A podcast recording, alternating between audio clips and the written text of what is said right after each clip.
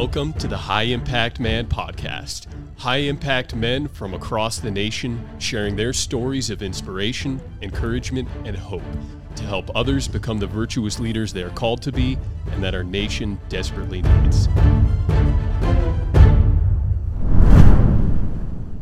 Oh, welcome to another episode of the High Impact Man podcast. Where we're bringing men on to tell their stories to hopefully motivate, inspire, encourage uh, other men to be the virtuous leaders that they are called to be. And that is our mission here uh, at the High Impact Man podcast. And our guest today is a guy named John Lambert. His F3 name is Slaughter. A lot of you guys, well, hopefully all of you guys in F3 Nation know who he is because he is the Nantan of the nation.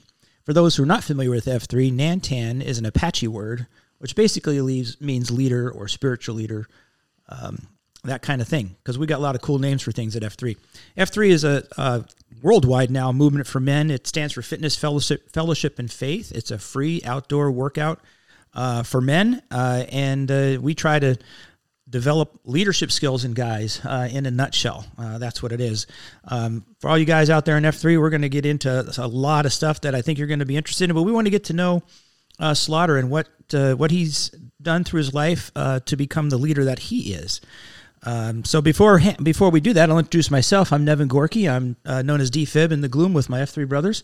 I'm joined by Troy Klinger, otherwise known as Dial Up. We just found that there's a whole lot of dial-ups in F3 Nation, but anyway, this is the, the original one from Susquehanna Valley. The dial-up. original one from Susquehanna Valley. That's me. Yeah, yeah, yeah. Couldn't do it without him. So dial up. You looking forward to this one? Yeah, absolutely. Yeah, this is this is going to be a good one. Uh, Slaughter's probably a guy that strikes fear in a lot of people that show up at a grow ruck. I'm sure we'll talk about that. And yeah, uh, yeah. can't wait to hear his story.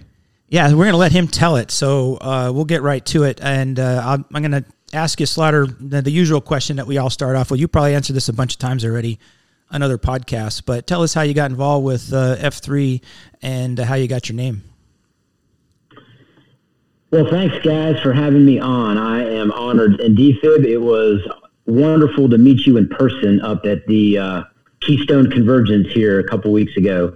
Uh, so that was kind of timely. I was, you know, well, I'm, I'm a face to face guy, so it was good to shake your hand and and uh, get to know you a little bit. Um, yeah. Let's see, Slaughter. Uh, I, I just celebrated my 10 year F3 anniversary. My first post was on June 6th, 2012, my uh, neighbor and friend, we met, our daughters played softball together, invited me, and uh, he had me meet me in front of my house at 5 a.m. on my bicycle, and we rode to our first workout, um, which uh, I didn't realize at the time, but uh, that was that was a good way to do it. Uh, a little little street cred rolling up, that's for sure. Yeah. And my my last name is Lambert, like you said, and from Silence of the Lambs, Slaughter the lambs. It actually is not Sergeant Slaughter, although um, I like to claim that. Wow, I totally would have predicted Sergeant Slaughter. Absolutely, yeah. Yeah. Yeah. I, am not even. I watched Science Slams once a long time ago, and I don't watch those scary movies twice. So I don't. I don't. I did not get that reference at all. Yeah, yeah. Wow. I wondered whether maybe like before I had your bio, I like I wondered maybe like did he did he have like some meat processing plant or was he a butcher or something like that? But yeah, Silence of the Lambs. Yeah, I thought when I saw your when I when I first heard of you and I saw your name, I thought Sergeant Slaughter. Surely this guy's like ex-military. He's he was a sergeant or something like that. No, he's just named after a scary movie. yeah, that's it. Uh, that, that's the that's the second lie that uh, I've laid claim to in my life. When I was about eight years old, I grew up in Youngstown, which is one of my worst kept secrets and uh, I was a Steelers fan. Uh-huh. So I told everybody that Jack Lambert was my uncle. and then uh, one day my mom came to school for, I don't know, whatever, to volunteer, and all the kids were asking about, you know, my uncle Jack. And she said, What? No, we're not related to any football players. So gig was up. I am not related to Jack Lambert, the football player, nor am I named after Sergeant Slaughter, the wrestler. Sorry. Well, yeah, that's okay, though. But, you know, you pulled it off for a little while. So, yeah, you know, that was, yeah, probably pretty cool for a little while. Yeah, what was what was rough about growing up in Youngstown? I, I, I visited there for the first time this winter. I went to an indoor track meet out there with my son uh, and daughter actually too. So I, I, thought it was kind of a nice little town, but maybe a nice town to visit, but not to grow up in. Uh, yeah, I mean, I guess it, uh, apparently it was quite something back in the steel mill days, but they closed those down in the late seventies, and it's just never kind of recovered. I don't think. Yeah. The only thing I know about Youngstown was Youngstown University, and that is where Ron Jaworski went to school. Because I was an Eagles fan, am an Eagles fan. So Well, some other my little historical football coach from that other school in the Big Ten that uh, Penn State always finds a way to lose to. Oh. Uh, he went to school out there, right? Tressel. Yep, that's Yeah. right. yeah, whatever. They Anyway, cheat, Yeah. cheaters. we don't like Ohio. we haven't. No, I like uh, I like North Carolina much better. Yeah. How old were you when you moved to Carolina? Oh, I was young. We were four. I was four. Yeah. Yeah. So I, I grew up in the South. I claim the South. Yeah, I But, think uh, I still have family in Youngstown, and I I go back there every once in a while. Yeah, I think you could. That's that's definitely a real deal. I only stopped in Charlotte very briefly once. Um, I had moved my son from. He went to Liberty University. Was going there. We were living in Florida at the time. I, I flew up and then drove him down back for Christmas break. And uh, it was interesting because I met my daughter and a friend of hers because she was going to school there, but she wasn't coming home. And she had left her friend left her keys in my car because I drove them all to eat for to lunch. I bought dinner for everybody before we took off, and uh, I'm almost to Charlotte, and my daughter calls me and says, "Hey, you've got my friend's keys in your car." So fortunately, I pulled into the city. It was a Sunday. Pulled into the city, found a UPS store, and just sent them off, and then drove on. But I thought Charlotte was really nice, and it was very. Uh, it wasn't busy at all on a Sunday downtown Charlotte. All right. I don't want to hold us up too much, but I got to share a Charlotte story. Okay, all right. So Do it. I, I let's see, uh, probably 20 years ago. Got tickets to go to the NASCAR race down to Charlotte. I'm a NASCAR fan, uh, so we went down to Charlotte. It was kind of a last minute thing. Booked a booked a hotel. Looked nice. Was you know affordable at the time. We didn't make a lot of money, so it, it fit the uh, the requirements for us. We go down and we pulled in. We check in, and it definitely looks a little sketchy. Like there's like nobody around. Looks like it's maybe in a little bit of a shady section of town. And we're like, uh, yeah, well, too late now. We're here, right? And so we go and we travel around. We go downtown. We go visit a couple of the NASCAR shops and do some other things. We come back that night, and the entire place is filled with all of the Carolina State troopers that were in town for the race to take care of all the traffic control. Apparently, they put them all up at this hotel. So we come pulling back into our hotel that we're worried, worried is going to be all sketchy. Yeah, And we come back in, and it's like state cops everywhere, just like hanging outside of their their rooms and everything. So suddenly we felt really safe, and the place didn't seem so sketchy. All right, a lot of firepower. That was my introduction to first time staying down in the Charlotte area. Cool. So what There was it? What was it like growing up there? Like, what was your family life like? And you know, growing up in Charlotte, how was that? Uh, so I grew up Catholic. I went to Catholic grade school, Catholic high school, and uh, lived in a, a little bit of a bubble, but excellent community-based, love-based upbringing. Uh, I've got one younger sister. Was involved in the church. Was involved in school. Played a lot of sports. My dad was the coach. My mom always, you know, made the desserts. So we were we were engaged. On the weekends, we uh, we had a boat on one of the lakes, so we'd either go there or in the fall we'd go hiking. I was in the scouts, and uh, we went camping as a family sometimes. So it was a good upbringing. One of the nice things about Charlotte is that it's kind of equidistant between the mountains and the beach, a couple hours each direction, and I got plenty of both. So it was, it was a very good experience. I had a, I'm not a practicing Catholic anymore, but uh, I had a great experience in the church, and I've still got some uh, some good friends that I uh, I'm a little bit connected to. So it, it, it was good, and Charlotte was a great place to do it. It was safe, um, a lot of outdoor activities, lots of like-minded folks, uh, plenty of prosperity. So I I enjoyed it. Oh, that's cool. What? Um. So did, did you uh, do you go to did you go to? Yeah, can't talk. Did you go to a different church now? I, I do. I go to a non-denominational church here in Charlotte. That uh, actually Waypoint. You may have heard of it. Uh, a lot of F three guys in in this area go there. Yeah, I, and the only reason I ask is I grew up Catholic, and uh, and when I became right after I got married, I ended up um, becoming a Baptist. So I go to the Baptist church now. In fact, I'm an elder there now. But uh, yeah, so we share that Oh. experience. Yeah. So interesting. I didn't go to Yeah, Catholic it was, school. It, though. it, it was a good community. I just, uh, you know, I disagree with with a few of the uh, uh, Catholic policies and things, but uh, yeah, no, no, no love lost. Uh, lots of respect. You know, I'm a firm believer in, uh, you know, I'm, a, I'm a believer in Jesus Christ, and there's lots of different doors and windows into the same house, um, and and we've just named a few of them, so it's all good. Yeah, that's cool. I, am just uh, interested because that was my story as well. Um, yeah, so um, very cool. Well, we try to do this for this podcast for the glory of God. Let guys, other guys know. You know, our mission is to help guys to become more virtuous leaders, and we we say it as become the virtuous leaders that you're called to be. And I didn't plan on saying this, but the reason I say called to be is because that's what it says in Scripture, right? In Genesis, uh, uh, Adam was supposed to rule over the fish of the sea, the birds of the air, the animals on the ground. So anyway, we're I won't go too much into that, but um, but that's what we're called to be here. So we're going to try and and help everyone out there through your story today to become more virtuous leaders. So you said you're involved in sports and your dad coach. What did your dad coach? Uh, let's see, uh, baseball, soccer, and basketball. Mostly basketball. My dad was a basketball, still is a basketball nut. So I played a lot of that. Um, and I think he coached me through through grade school, probably. Mm-hmm.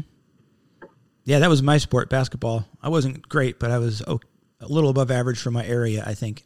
And my area wasn't that great for basketball, so not a You're huge. You're taller than me too, so that probably came a little bit more natural than it did to me. I was well, terrible. Yeah, I was. So uh, what was imp- interesting is I was the, one of the shortest guys on the team until I got into tenth grade.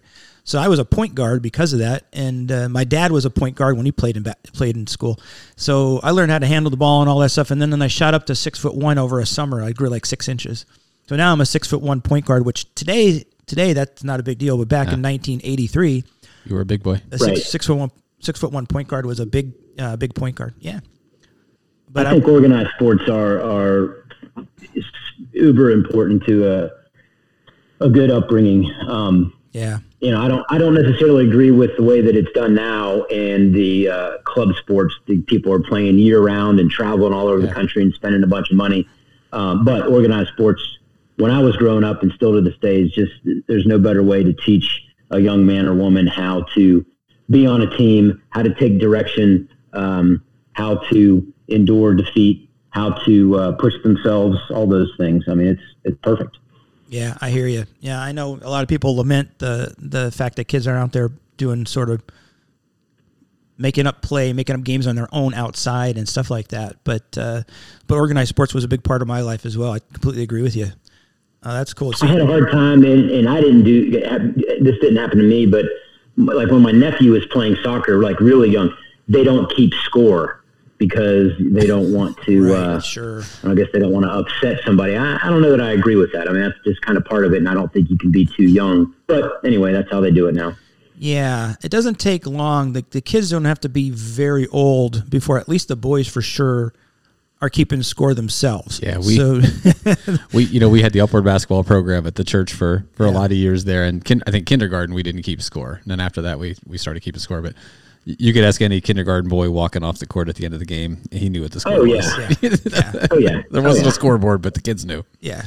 Yeah. It's like telling don't. It's that's like how, saying, that's how life works, man. That's that. I mean, you you learn that from one yeah. of the earliest things that, that you become cognizant of is that uh, you know the world's somewhat of a competition, and uh, you know the, a score is kept no matter what it is that you do. Yep. Uh, amen. I used to teach my kids that life is a competition.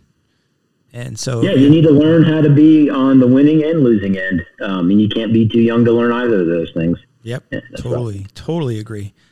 All right, so um, you uh, you end up starting out uh, in college, but uh, didn't finish right away. What happened there? Yeah, so I um, I kind of ruined a little bit of the end of the story. I'm a, I'm a recovering alcoholic and drug addict, um, almost 17 years now, but things kind of started going off the rails when I was in college, and uh, they they went off the rails for a good number of years. But yeah, so I I uh, went to Duke University. I got a scholarship to go there, and uh, I had flunked out once, and I I got back in, and then uh, I was there a few more semesters, and I just uh, wasn't able to graduate uh, because I was not invited back. And that was, gosh, I was, you know, I was I was in my early 20s, 20, 21 when that happened. Mm-hmm. Um, so yeah, and, and after that, I, I had a, I had the perfect job for an alcoholic. I was a bartender at a college bar, so I stuck around up there and did that for a while, and uh, dove deeper into my addiction. Um, and it was it was a number of years before I uh, I was able to get things straightened out. Yeah, how did it happen? How did you get straightened out? Well, um, I, I, tell a joke that, that, for people that don't understand what alcoholism is or what it feels like or how it works, a uh, man walking down the street sees a sign in the window of a bar, all you can drink one dollar. He walks in, says to the bartender, "Give me two dollars worth." That's uh, kind of a, in, a, in a nutshell. Um, and and the problem was I didn't necessarily have control over over my actions or who I was. You know, growing up in the in the um, surroundings that I described to you, there was this kind of perfect model of a person. You go to school and you get good grades and, and do well in high school and you play sports and then you get to a good college and you get a degree, you get a good job, you marry somebody and have two and a half kids and, and, and, and work till you're about 60, 65 and retire and, and, and all that good stuff. Um, and I, you know, I knew the, the type of guy that I was supposed to be. I, I knew what I wanted to do. Um, but as time went on, I just saw myself moving in the opposite direction.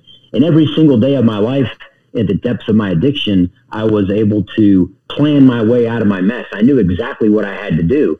Uh, you know, I had to clean, you know, wash the dishes and open the mail, and I had to call my mom, and I, you know, I, I need to make sure I got to work on time, and all all the different things you do to be successful in life. And every single day, I fell far short of of what those goals were, and the only way I could deal with that repeated failure was to was to get blasted at the end of the day.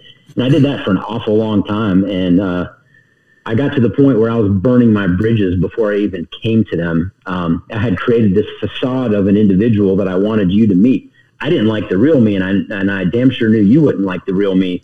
So I wanted this fake person to be met. And when you do something like that, you're surrounded with uh, you know a bunch of fake people that don't know you, that don't really care about you because you don't let them know you. And anybody that penetrates that facade was out. Yeah. So eventually, I got to the point where I didn't have anybody in my life that was close to me. The ones that were had tried to help me and had given up.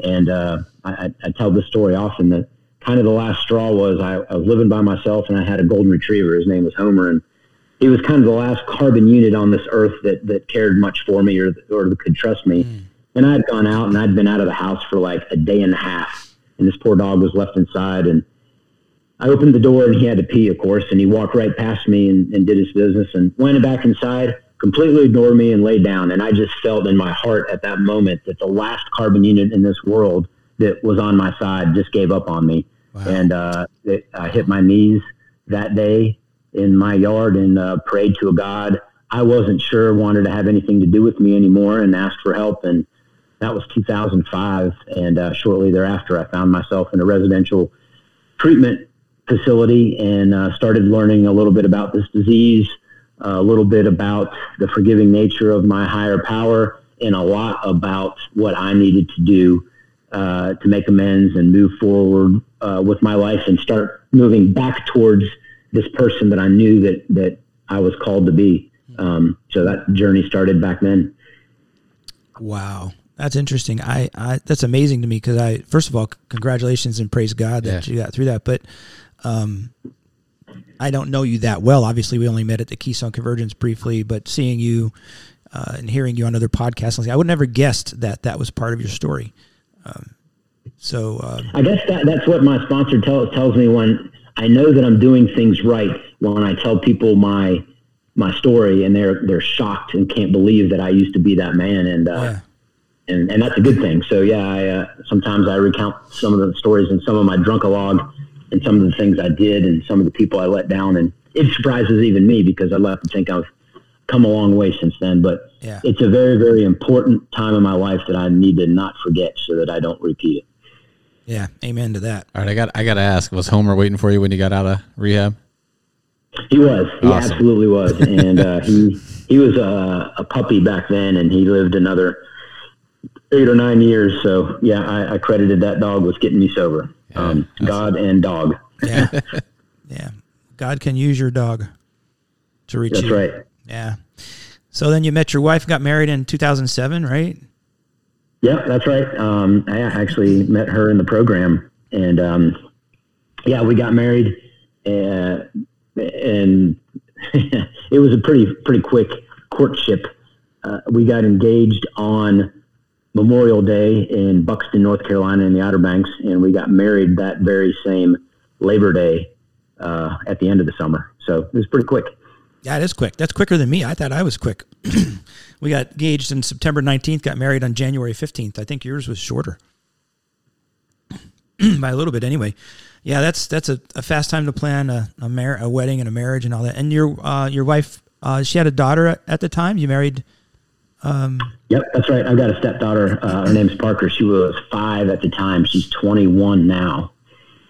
Um, so yeah, we were not able to have kids of our own, despite the fact that we tried, and um, it just wasn't part of God's plan. So yeah, I, I got a stepdaughter I love uh, as my own, and a couple dogs, and that's the story. Yeah.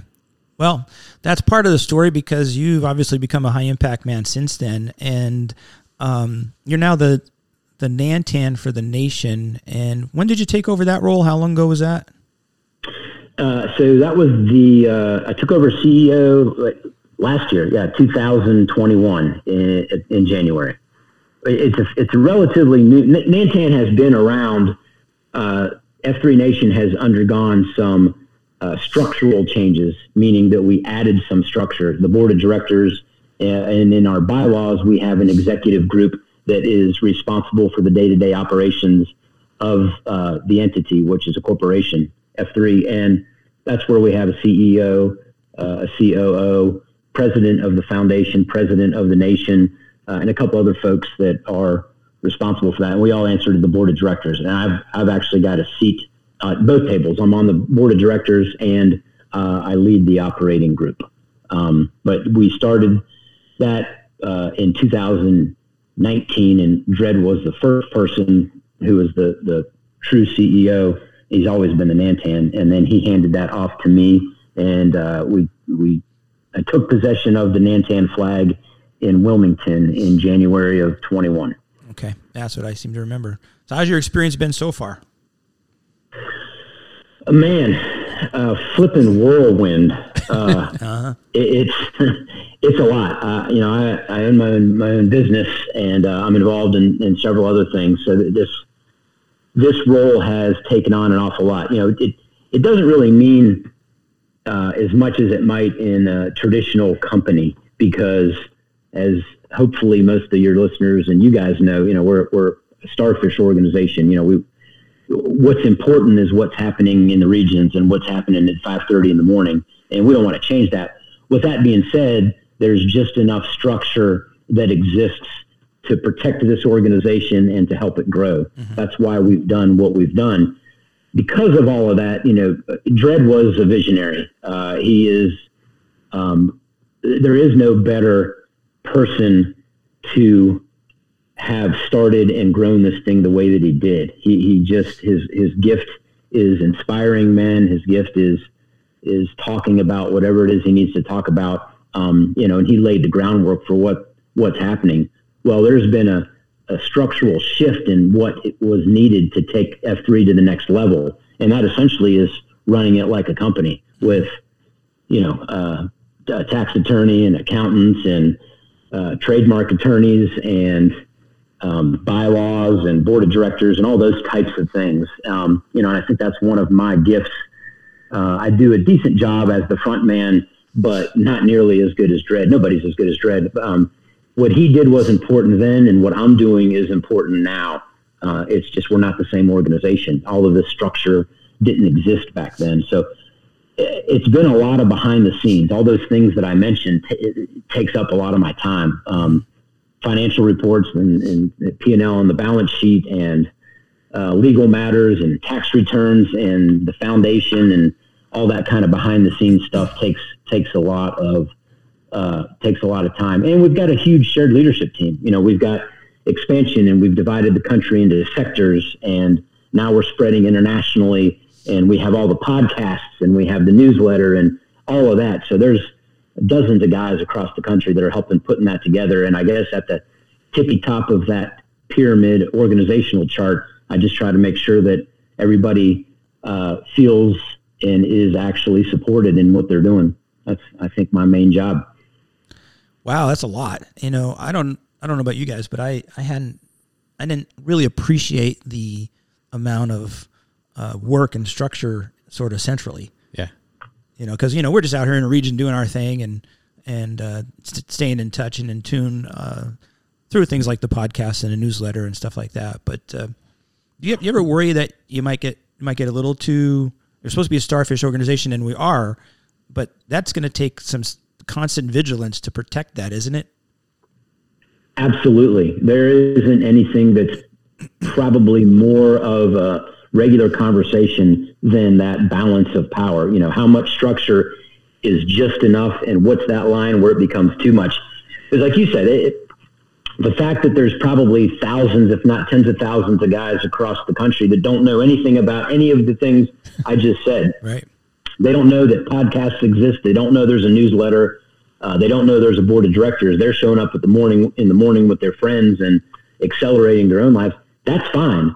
Um, you know, they don't need to know who I am or who the podcasts are. Um, what they need to do is to be protected to make sure their workout still exists and that that exact same opportunity can be brought to the doorsteps of every single man uh, in this country and in this world. So, uh, but at the same time, you know, we got to make sure that as this thing grows and becomes, uh, I guess, more valuable, if nothing else, that you know somebody down the line can't sell all of our intellectual property to Reebok or something. Right.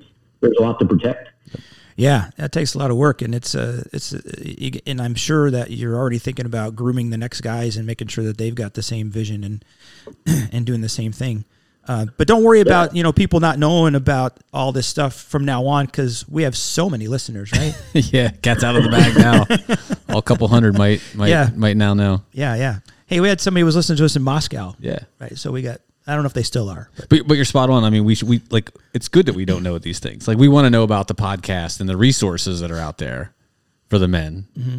But to to know all the other stuff that you're doing behind the scenes, like let's not know about that. I, like we're showing up, we're working out together, five six days a week, right. to covering all of our Fs and uh, what's happening back there. We're glad we got guys like you taking care of it, and we support you and uh, pray for you, encourage you.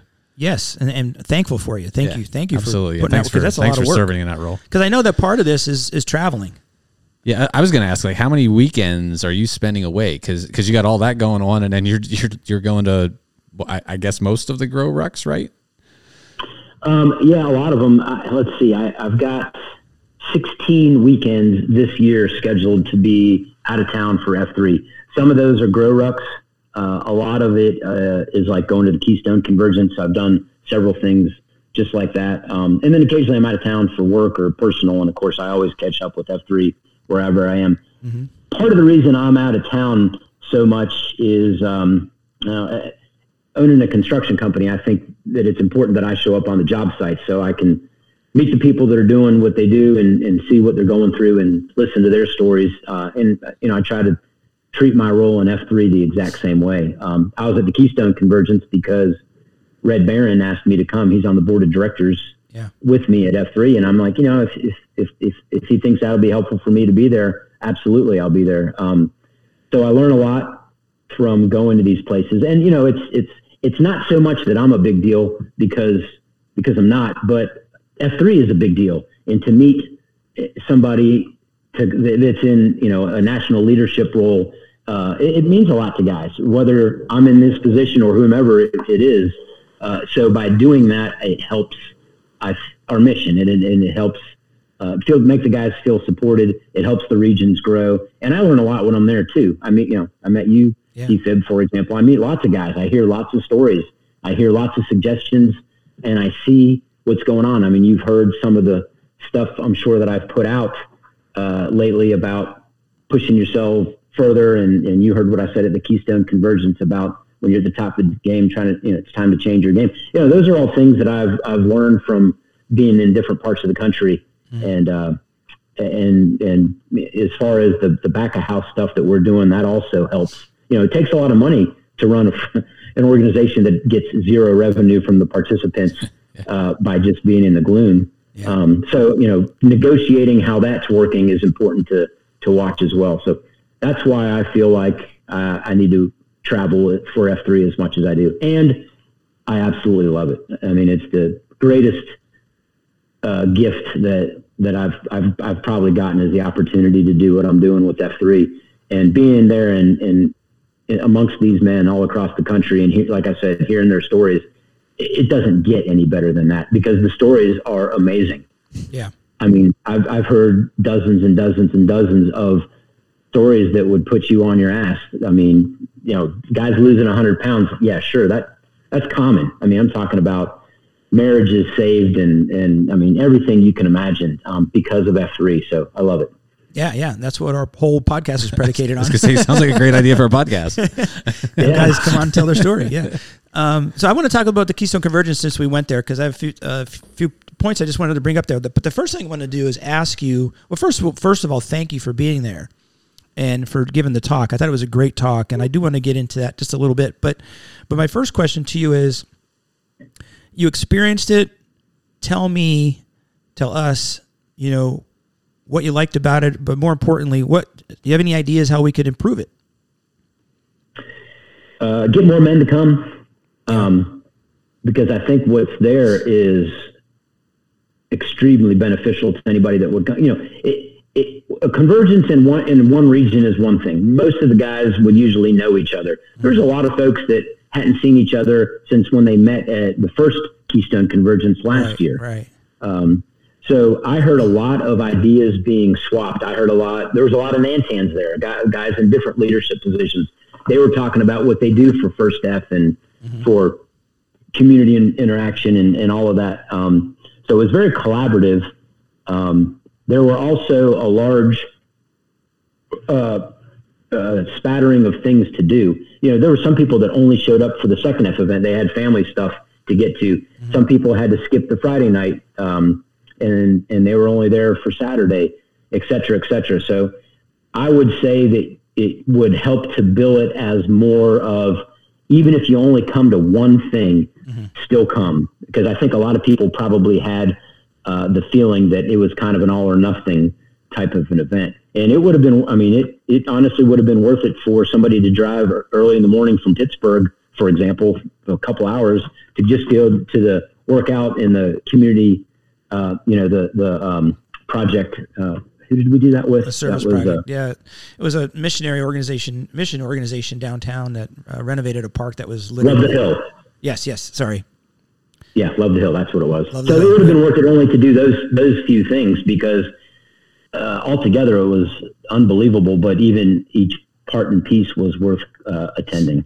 Yeah, that's it was good. That, it, it, it, was really good. Yeah, that's a great point. And I um, and we talked. We had a, a sort of an after action meeting about it and said the same thing. We got to figure out how to get more guys there. And so we have uh, some ideas coming up um, for that. So uh, everybody stay tuned. We might be thinking about changing the date because the middle of June uh, or end of June is kind of high vacation time for people. So we're thinking about maybe moving it to like October or something like that. Where yeah, well, I can tell you this from experience: it doesn't matter when you move it. If you have it in October, you're going to miss a bunch of people because they're the kids' little league right. games. If you if you move it to the winter, it's going to be too cold. If it's the summer, it's going to be vacation season. So, um, I don't know how much it matters. I think what's more important is focusing on getting the word out, uh, how you get the message out. Yeah. Yeah. Yeah. Well, thank you for that. Um, and then the other point you brought up is like you're seeing guys that you only saw once before. But one of the great things about F3 is what you also touched on that you liked so much about it is meeting other guys. But even if you never met them before, it's almost like you have an automatic brotherhood because you're, you're part of something uh, that you that you share. Let's F this F3 thing. And I like our guys I met down there at the Keystone Convergence that I never met before who are hugging me, and you know guys that uh, that I met once before, and we're, just catching up like we're old friends, you know. So that's that's one of the really cool things about F three. That's the whole second F thing that really um, really makes this thing worthwhile. So I want to talk about your your uh, talk that you gave us at the end, and again, I thought it was fantastic. Um, we were going to put it on our website. I don't know if we've done that yet or not. All right, Spielberg's on it. He's going to do it. um, but we did share it with our with our region and so forth. But uh, two things, well, three things. One, I want to tell you that you inspired me to get, to get the book Legacy, so I just started reading that about the All Blacks because you referenced that, and I love to read stuff. Yep. And you know, in Legacy, they reference a whole other bunch of other books that I've read. So I'm like, wow, this this so that's right up my alley. All this stuff about uh, leadership and, and creating culture. And I use it as recently as two days ago. I put out the things to the, my SLT um, about the sigmoid curve and the, there's the uh, the learning phase, the growth phase, the decline phase, right? And like you were talking about, when you're at the top of your game, that's when you gotta kind of make changes because otherwise Yep. you start to decline. Anyway, so you inspired me to read that book, and we're trying to put that into practice in our region, in the Susquehanna Valley, with my SLT. Um, Yeah, a lot of that dovetails uh, with what what F three's trying to, to teach. I mean, it's uh, a lot of parallels. yeah, yeah, it's, it's, it's there. There's nothing new under the sun, right? Um, but what we're doing is uh, is built off a lot of those concepts and concepts and precepts and things that had worked before. Uh, one of the things you said in the um, in in your talk was this emblem. I'm wearing my F3 shirt, this F3 emblem on our shirts, and how that stands for something. And that really spoke to my heart because I used to say that to the teams that I coached. Right. So if I coached a team, for instance, I coached the, the local high school girls soccer team, the varsity team, and they're called the Lady Ironman. I said, You're not just a Lady Ironman when you step on the field, but when you everywhere you go, you're a Lady Ironman and it means something. So when you said that, that really meant something to me. And I think we're hoping to make that impact in our community because we're doing service projects in our community and stuff like that. And um, so anyway, I just want to let you know that I really like that uh, part of your talk. Um, and I think and I think it's right on right on the money. Uh, but I do have a question for you because one of the things you said, and I'll quote you, you said F3 can save the world. And I'm like, yeah, man, I cannot wait to have you elaborate on that when you come on the podcast. So, because that's a big statement, right? Yeah, it All is. right. the biggest. The biggest, right? um, the biggest. So what I what I sometimes talk to to groups about is, is the fact that I think F three can can solve some of the social problems that society has endured since the beginning of time. And people look at me kind of funny and uh, maybe maybe a, little doubtful. And I say we've already done it once. Sad clown syndrome, a problem that society didn't even necessarily know that they had uh, we named it and solved it. That's number one, and that's a powerful thing that that F three has done. I mean, these stories I was telling you about that I hear, and you've heard them, and, and I've heard them on your show. Guys' lives that that are changed. They didn't know that they were all alone. They didn't know that they were a sad clown. They didn't know that they were decelerating. They didn't know that they um, were a little bit depressed, right? And they they just happened to come to this workout. And why? Why did people come to the workout for the first time? Because they're they're curious. Because they they want something different tomorrow than they had yesterday. They don't know exactly what that means, but that's what gets guys out in the gloom. You know, people aren't having a perfect life at the top of their fitness and show up to F3. That usually doesn't happen right. guys show up because maybe they're a little bit overweight or maybe they're a little depressed and the fact that somebody reached out and singled them out was probably a big deal and they agreed to come out um, and that's how it that's how it starts well from there man the, the, the gasoline is poured on the fire. And if you stick around for just a little while and i talked about this at the keystone convergence as well the men that don't come back the, you know the pain of change has not become less than the pain of staying the same Right. yet. Uh, because they know when they show up in the morning it's easy to see. The answer to something is here but i know that it's going to be hard. And if your life hasn't gotten bad enough that putting that work in to making it change doesn't seem like less work than staying the same miserable way you are today they're not going to come back but for those of us that do we know that that there's something worth putting all this effort towards. And then, of course, you, you know, as you guys know, you're around for just a little while, and you get the bug, and you start to you start to change your life. You start to change your heart. You start to open up your heart, um, and you start to connect with people on a very, very deep level, which is what we all really, really need. And once that power becomes ignited, um, that that palpable ignition, um, that's when when things start to happen, and that's why we have the F3 Foundation. We want to harness all of that energy. We want to harness the fact that men are on fire and and running their lives very efficiently, you know, in a high impact way. We want to harness the fact that they want to improve their communities. That's part of our mission. Um, we want to be able to provide them support through the foundation, monetary support, um, and informational support, connecting them with guys across the country that have done things. And it's already happening. And I think that F3 has the ability to band together these very, very capable guys who are leaders in our community, different than a lot of uh, a lot of the rest of the members of society, and and help them change some of these social problems.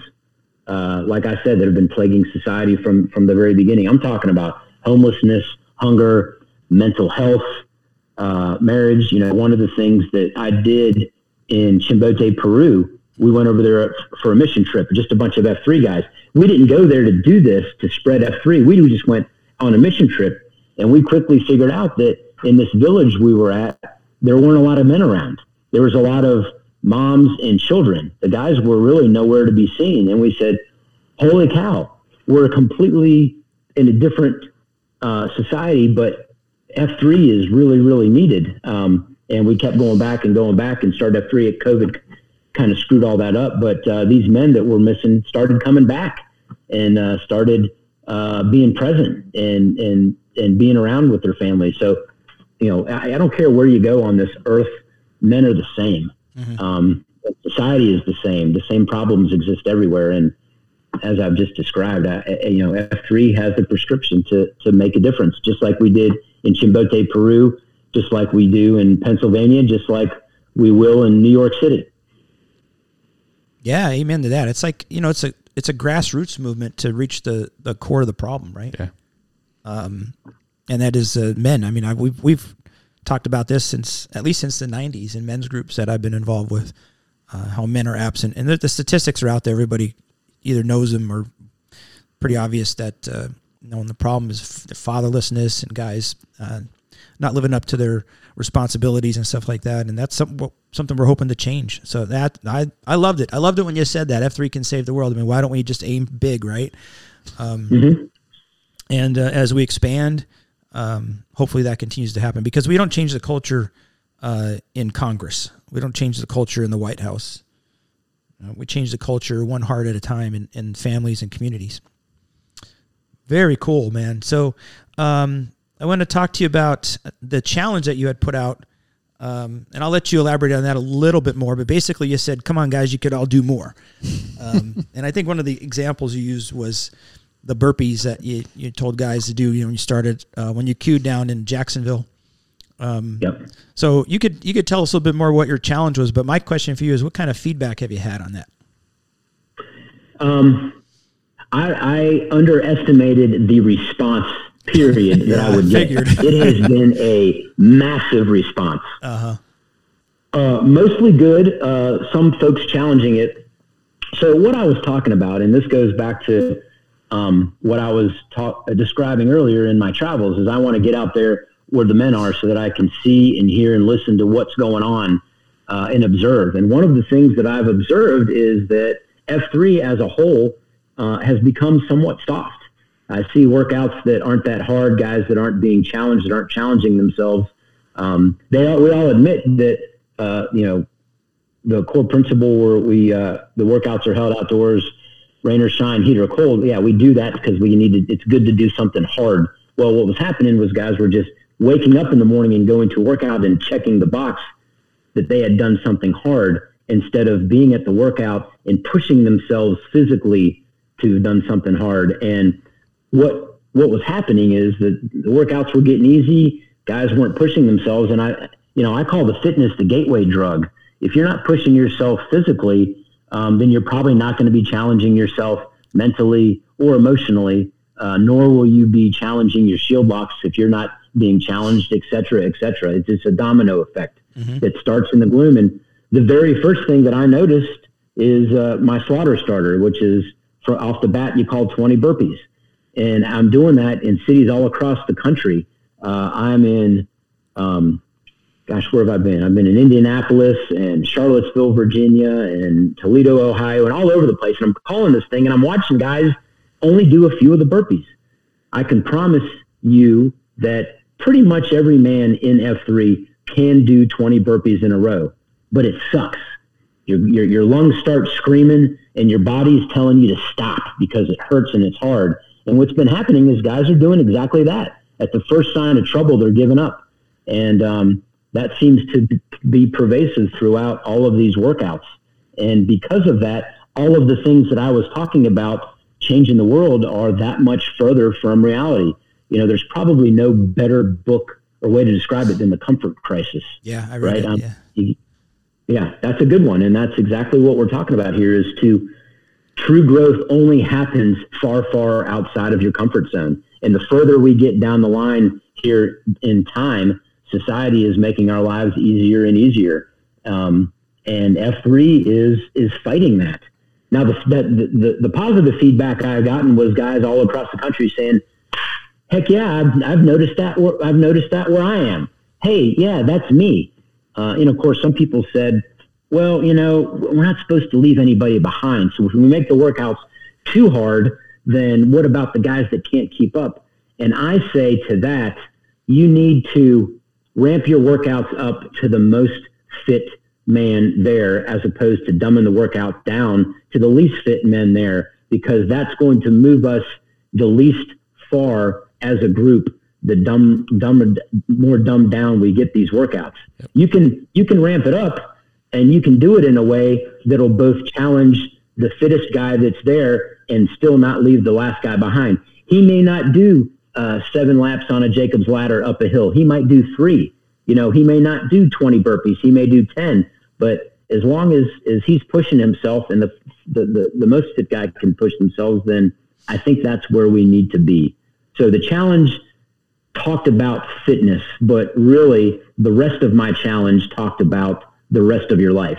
Where else are we not challenging ourselves? You know, what about uh, what about that book you wanted to write? What about the, the the shelves you were supposed to hang in the garage for three months? What about instead of just ordering Uber Eats and watching a movie for date night, why don't you actually take the time? And I'm talking to myself too, boys to, to plan something special, right? All of these things to push ourselves outside of our comfort zone so that we can uh, grow as individuals, so that we can grow as leaders, and uh, so that we can grow as mentors to the people that are just coming into this program. Because I can promise you that somebody that comes to their first workout and is not physically challenged is less likely to come back than a person who comes and gets their ass handed to them. Right. That's what makes people come back. Yeah, absolutely.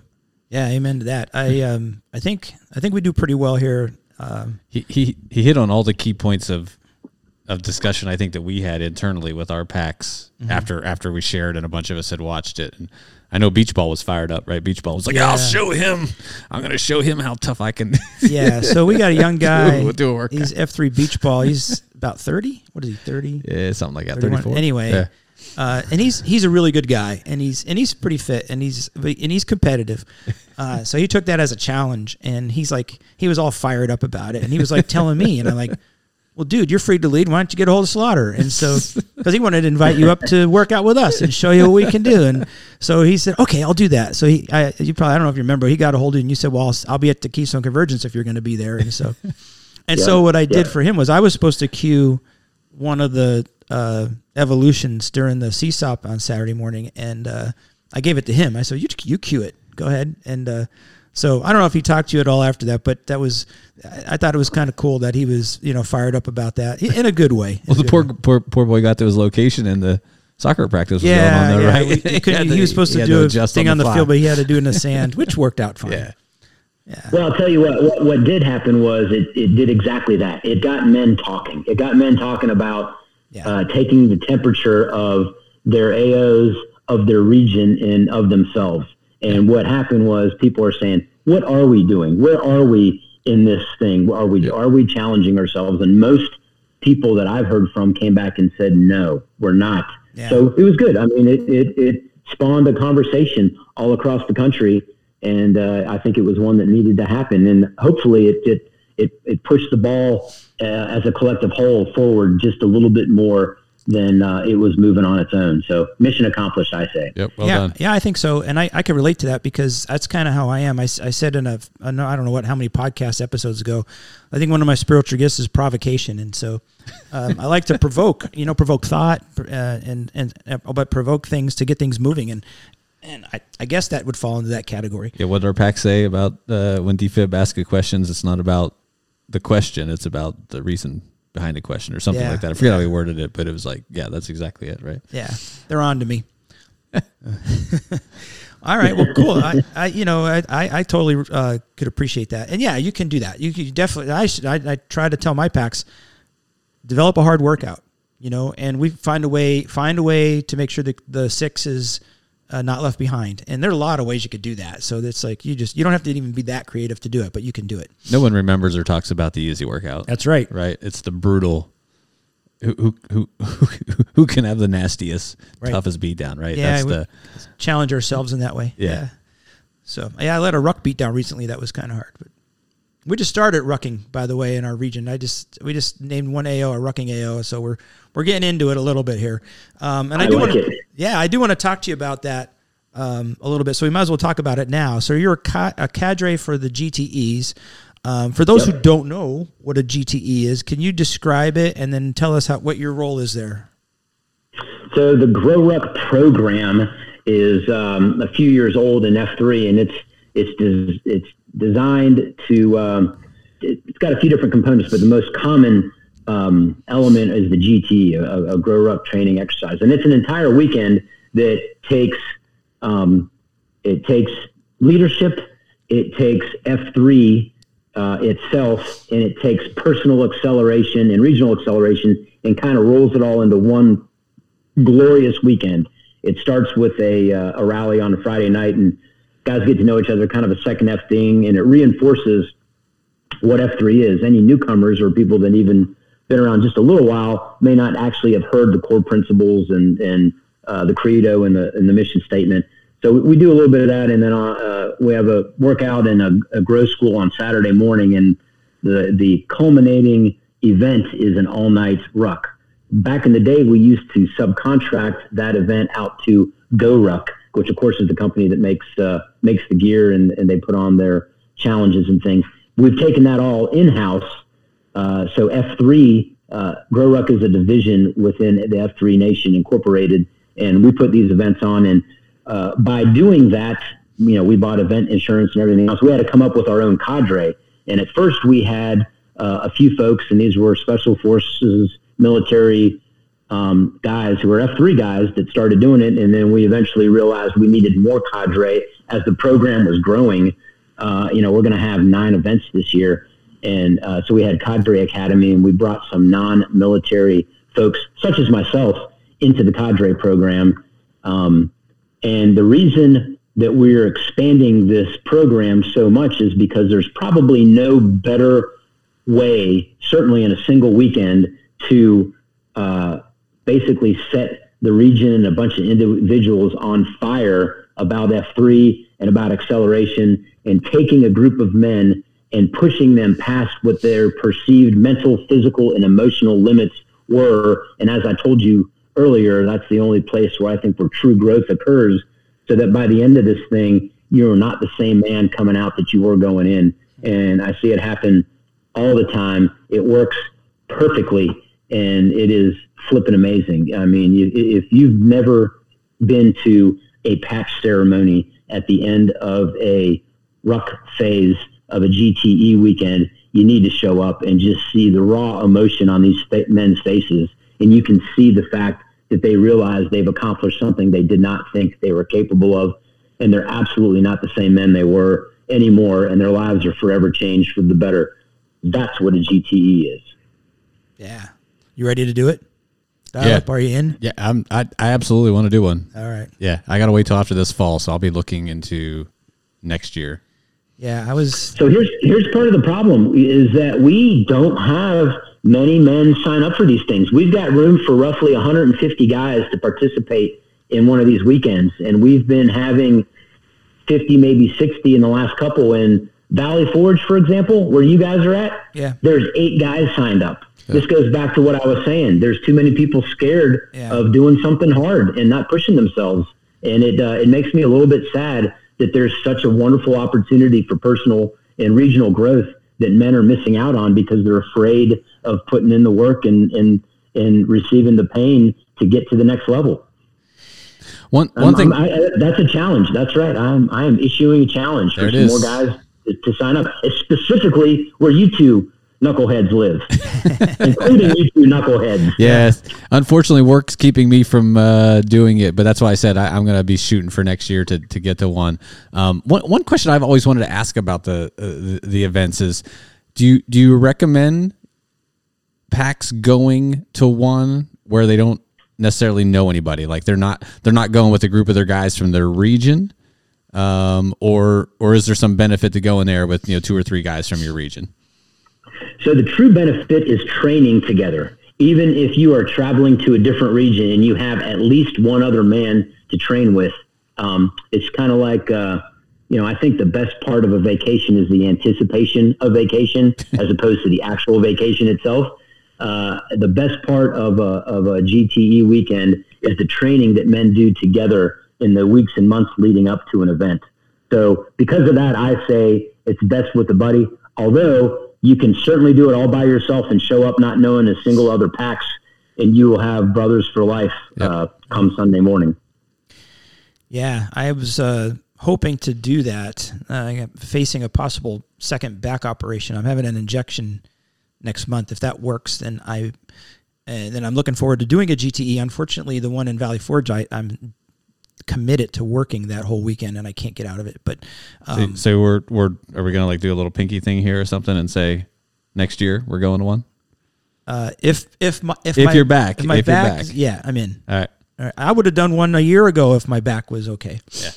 But uh, Fair enough. Uh, you know, and if for some reason you're not able to do the actual, you know, and, and, and there are certainly reasons why men can't and shouldn't do that. I mean, there's physical limitations based on injuries and things. But uh, the support crew, the group of men that uh, plan these events ahead of time, along with the cadre team, and they're out there all night long providing the support is an important role too. And you get, uh, you know, you get a little secondhand smoke off of that uh, on the support team, and it's a it's a crucial role to be held. So if you can't do the actual event and put a, a fifty pound ruck on your back all night, then then consider being on the support crew. I like it. Secondhand smoke. I got to Yeah. remember that one. That's good. Spielberg, are you doing it? That's right. All right. Spielberg says he's in. All right. He's going to do a GTE too. So I like it. yeah, I tried. I tried a year ago to get somebody to be our, our ruck queue, and somebody volunteered, but he never did anything with it. So we don't have a ruck queue in our region, but I had we I had an idea of starting ruck a ruck beatdown, and we started it what about a month ago? Thunder Ruck. Yeah, and so uh, we changed our Tuesday morning beatdown to a ruck beatdown.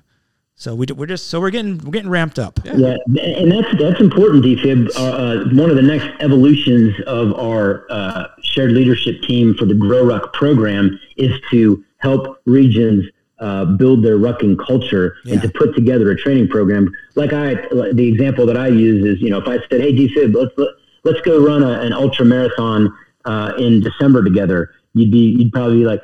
No, I don't think so. But if I said, "Hey, I'm starting on this training program and blah blah blah. Tomorrow's day one. I'm running one mile. Will you run one mile with me?" You'd probably say, "Yeah, I'll do that, Slaughter." Right. Uh, we want to do the same thing for the for the for the Grow Ruck program, so that regions can start doing that sort of thing. And then next thing you know, you've been training for two three weeks, and you're like, "Hell yeah, I'll do the Grow Ruck. I'm I'm ready now. I got a plan." I think that's going to make a big difference. Is getting that rucking culture up and going, and then giving people some uh, some some hard uh, training programs to follow. Uh, and a lot of the regions have it, but a lot of them, like you guys, don't. So we're going to help with that. Yeah, yeah, that's, that's great. That's- yeah, it's good to hear. We're Yeah. moving on it. We're moving on it. All right. Good. Yeah, cool. Um, so there's a there's an advertisement for GTE y'all out there. Everybody listening, if, if people that don't know what rucking means, it means you wear a backpack with weight on it, ba- weight in it, basically. Maybe we can put a link to that on our website as well. Spielberg. We're, we're challenging Spielberg now. All right. Give me the dirty looks. So Poor. I, I I have a couple of personal questions for you. So I, I um I haven't asked this question of any guests yet, but I plan on asking you, and I, and I do and pl- plan on ac- asking our next guest as well. Um, when we have gone through studying uh, different things as far as men's ministry that I'm involved with and things like that, and and leadership courses, I guess, uh, so forth. Uh, from a secular aspect, uh, it's usually advisable for every man to be mentoring somebody, and for every man to have kind of brothers in arms that are walking uh, sort of along the same path, but also to have a mentor. And so I, want, I thought it'd be interesting to ask you that. Do you do you have a mentor? I do. I've got a couple of different mentors. Um, I got a business mentor, and then I've got personal mentor who uh, who's an F three guy. So in, in, in F three, of course, we call that uh, the whetstone program. Right. You got the stone and the blade. Uh, so yes, I've got I've got a stone. Nice. Um, uh, yeah, I, I, we're gonna we're gonna ask our next guest that one too. So stay tuned to the episode after this one, and you'll know what that is. so the other question I have for you is: I used to I used to direct a, residency program for surgery, and I used to ask our candidates uh, who came in to interview um, this question: What's your proudest achievement? So, what, what's your proudest achievement in life? My proudest achievement in life is um,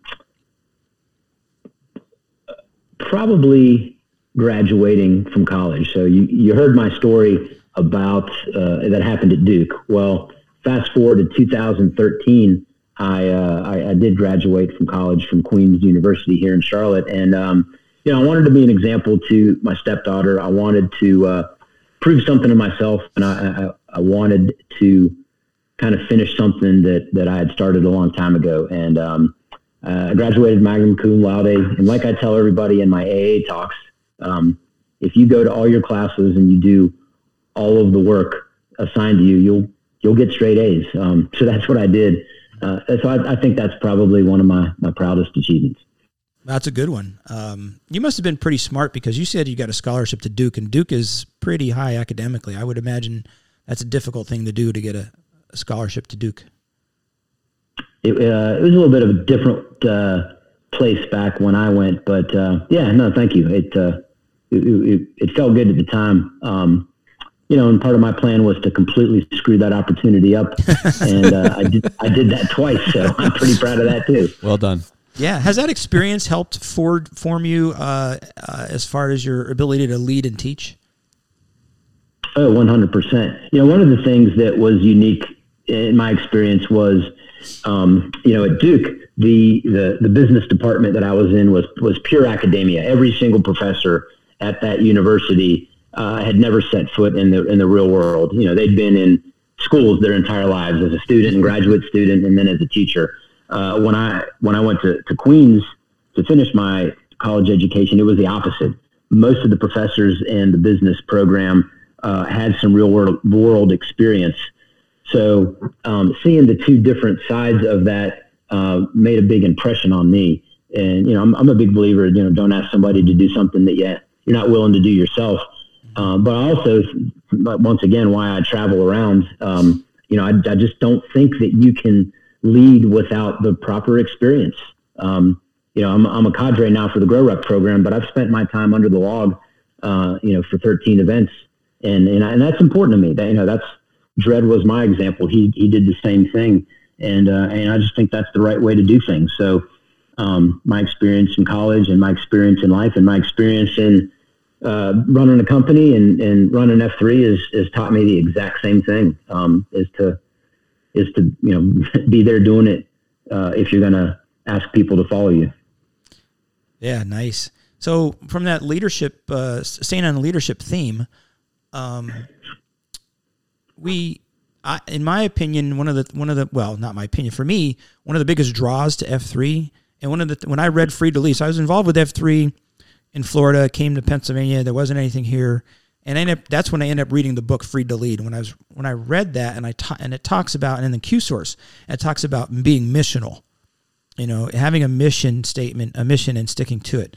Uh, that really spoke to my heart because I've, I've done a lot of leadership research in the past and stuff like that, and have some experience. But um, but that really spoke to me, and I, I in our our mission for F three is to invigorate male community leadership, and uh, one of the things as Nantan of our region that I really try to do is keep us focused on that mission. So, um, and sometimes because it's very easy to get heavy on the first F, right? I mean, it's just so easy to get heavy on the first F. first F is important, and it's important to develop yourself as a leader because we're doing the hard things and everything that you've just described in this whole interview. But uh, but to try to keep the focus on developing leaders, virtuous leaders. And I know there's a Q source and people have Q source studies and stuff like that. But how else do you guys do it? Like, where you were you um, your region that you attend beatdowns and as part of the SLT and as Nantan of the nation, you know, what are some things that you do to try to keep the focus on the mission? Um, you're right. Uh, the the fitness is just a bait. You know, that, that's just that's just how we get guys in the door. It's really it's really a lot more than that. Um, and and Metro Charlotte Metro is a, is a little bit of a different animal. We don't typically play by a lot of the same rules that the rest of the, nation is adhering to. Meaning, uh, for the longest time, we weren't we, we we were almost too cool for school. I felt like, um, and we've you know we changed leadership, uh, and I think that we are a lot different here now. Um, a couple of the things that I was involved with early on in Charlotte was bringing F3 to uh, a residential treatment facility and to the uh, men's homeless shelter in Charlotte. And, and those things have really taken off, and it's led to mentoring programs and bringing the Q source into these places uh, and, and different things. So that's gone a long way to uh, to help men become missional in their communities. Um, you know, the other thing is you you already asked me about it. You asked about uh, do I have a mentor? Um, you know, Shield Locks and the Whetstone program are probably two of the most important um, initiatives that you can take on in your own life.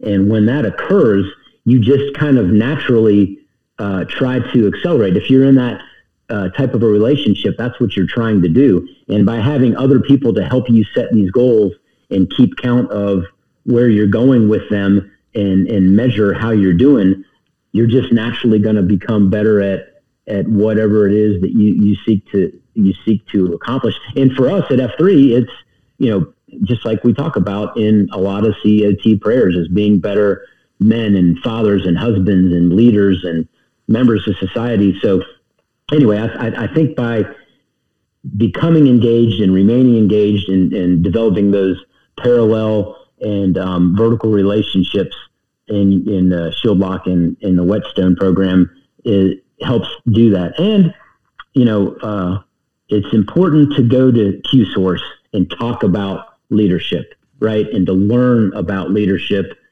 But I think it's a little bit more important to do it.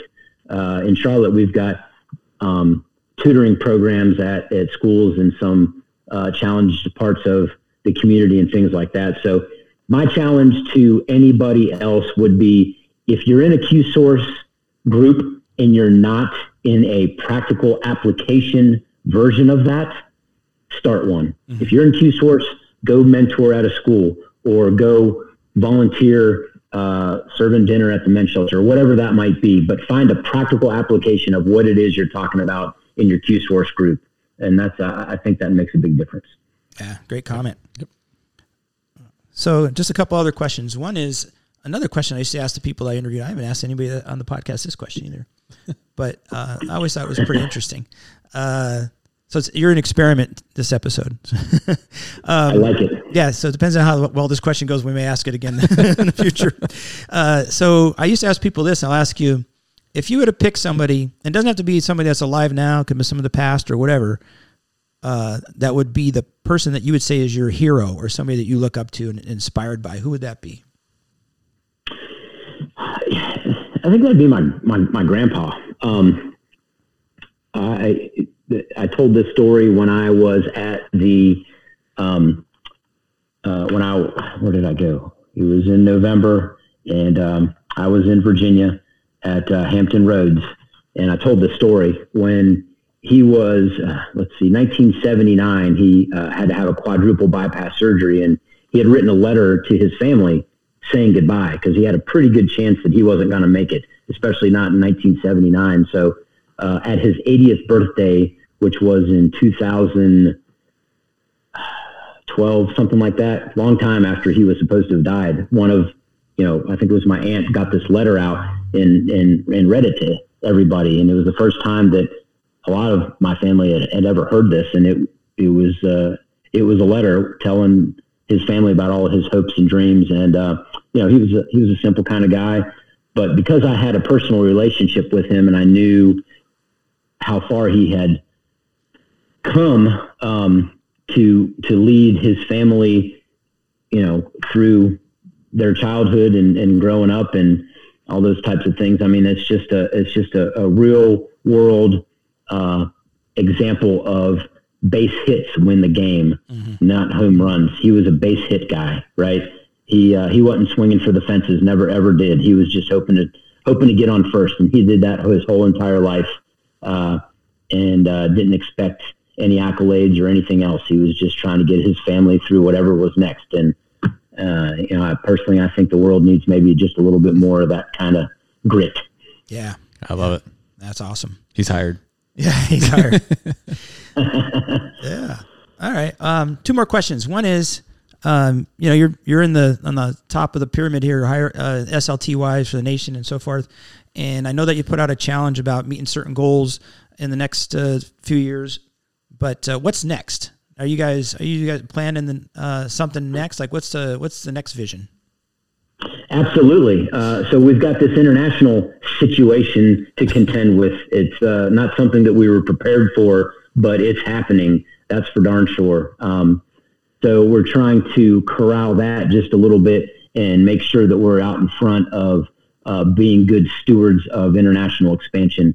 Um, the other thing that we are trying to accomplish is uh, we really want to make all of the information and experiences that start and grow uh, a region as accessible to men as possible. Um, we always use the example of, you know, we don't want to go from uh, just the spoken word to telegraph, carrier pigeon to eventually, you know, we want to go straight to cell phones you know, we don't want people to have to go through a painful learning curve uh, when all of these things have already been thought of and done and, and experienced. So we want to bring that to the men uh, of the of the nation now, and the men that uh, are going to come uh, into this organization in the future. Um, and the last thing I think that we're really looking to do is to protect this. I, I've said that a few things, and that was the impetus behind the structure that we've created with the board of directors and the executive groups and, in the bylaws, but we want to kind of take that a step further to um, preserve this organization for future generations uh, to make sure that there's nothing that can come in and uh, and really do some significant harm.